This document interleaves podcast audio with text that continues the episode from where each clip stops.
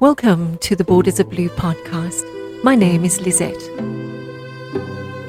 In episode 4 today, we will cover Con Cohen's ongoing health challenges, him leaving his father's home, and then, most importantly, his first introduction to Christianity. Let's get started. Con Cohen said the following of his failing health My health now took a turn for the worse. After a time, it was found that my lungs were badly affected, and I was obliged to take much cod liver oil, England's great antidote for consumption. Now we must remember consumption is tuberculosis. Quarts and gallons were consumed, and still I found no relief. One hospital after another was sought for help, but all in vain. I was continually getting worse, and it seemed as though I was not long for this world. Some of my Jewish friends became interested in me, as my father, being very poor, could do but little to give me special medical care. Being a very religious man, he had many friends among the pious Jews who were acquainted with the chief rabbi, Dr. Adler, the rabbi who gave me his benediction at my circumcision. His help and influence are exceedingly valuable among the Jewish people. Soon after this, I was sent to the eminent Dr. Mackenzie, one of the physicians to Queen Victoria, and a specialist on throat and lung diseases. After he gave a diagnosis, he ordered me at once to the National Hospital of Consumption at Ventnor on the Isle of Wight.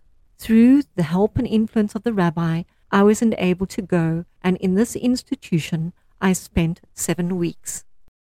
While Con Cohen was there, he came in direct contact with the Christian religion for the first time.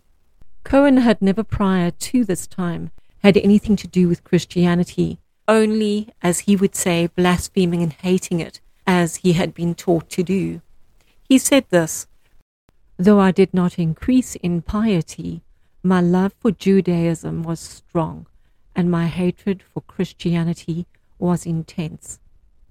That you may have some idea of what his feelings would be in that direction, I will relate an instance which will serve to show how every Jewish Orthodox boy is taught and how he feels toward Christianity, especially towards converted Jews.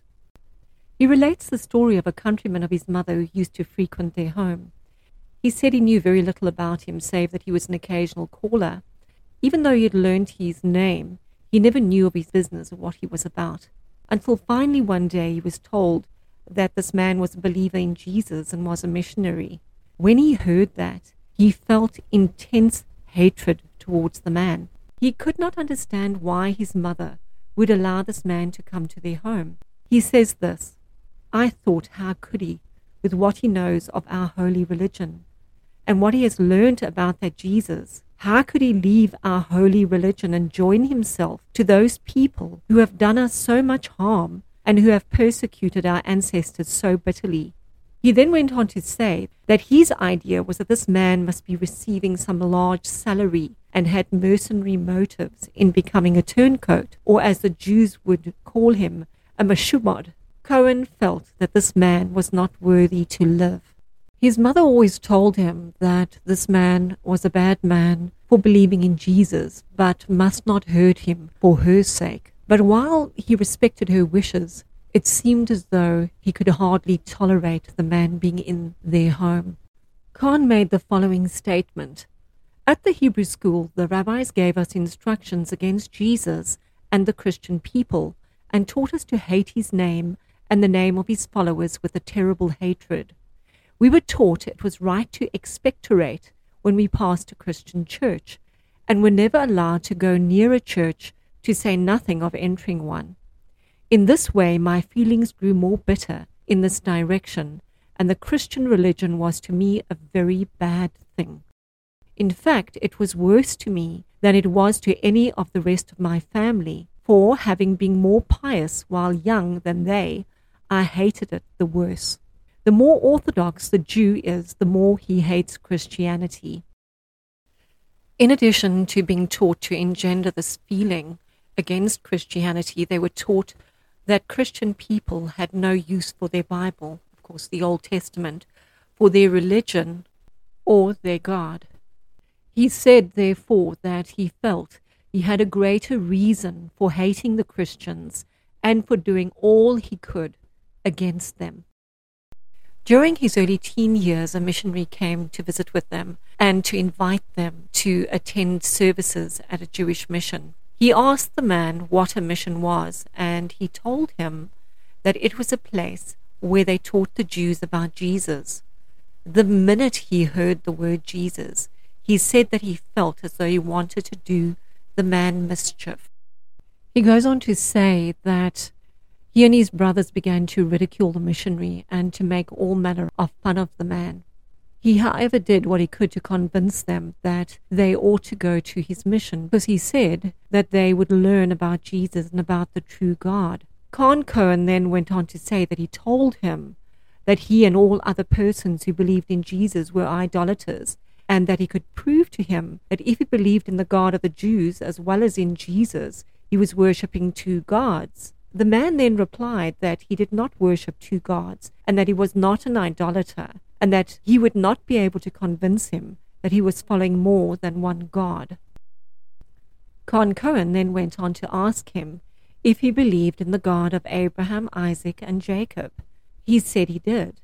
He then asked him if he believed in the God who gave the Ten Commandments on Mount Sinai, and he answered in the affirmative. And then I'll quote from Cohen himself. He said the following I then said that our God, the God of the Jews, who gave the Ten Commandments on Mount Sinai, said that the seventh day is the Sabbath of the Lord thy God. Now we Jews, believing in the true God, believe and observe the seventh day for the Sabbath. But you, who believe in your God, your Jesus, instead of keeping the seventh day as the Jews do, believe in the first day, and you claim that your Jesus changed the day from the seventh day to the first. And then I said to him, Now, if it is sin to transgress the law of God, and you say that the reason we need Jesus is because we have transgressed the law and must die, then should we believe Jesus as God when you say he actually changed the law of God? We believe in the one God who gave us the seventh day for the Sabbath. Now, if you believe in the same God who says the seventh day is the Sabbath, and also believe in Jesus who changed the Sabbath to the first day, then surely you serve two gods, and you Christian people must be idolaters. Either Jesus is a blasphemer, or else Christians serve two gods. The man looked at me in disgust and said, I was only a Jew and was not worth his attention, and away he went. And I thought that that is all there is to the Christian religion. And somehow I felt there was considerable to Judaism after all.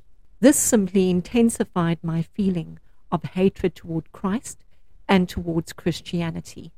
He said that besides that experience, he had very little dealings with Christian people, nor came in direct contact with them until the time when he became a patient at the National Hospital of Consumption. He also said that to his great surprise, he found people walking around all the time without their hats, and that this seemed an awful thing to him, as the Jews always wear their hats, especially during mealtime, and that not only that he found that they ate their food with unwashed hands, and of course this seemed quite shocking to him, as it was unlawful for a Jew to eat with unwashed hands, and he supposed that they were doing things contrary to the Bible. He also discovered that every day they had prayers and prayed to this Jesus, and this seemed like blasphemy to him. It quite puzzled and perplexed him that he didn't know what to do about it. He was afraid that somehow God was not pleased that he went there, as all he saw was much idolatry. And yet he was sent there through the influence of the chief rabbi, Dr. Adler. Con Cohen said that the more he mingled with the Christian people, the more he felt that many of them were pleasant and kind and that they wanted to do something to help people. And he said that he was afraid to let them know that he was a Jew, as he had always been taught that Christians everywhere hate the Jews, and if they have an opportunity, they will take their life. He goes on to explain one particular experience.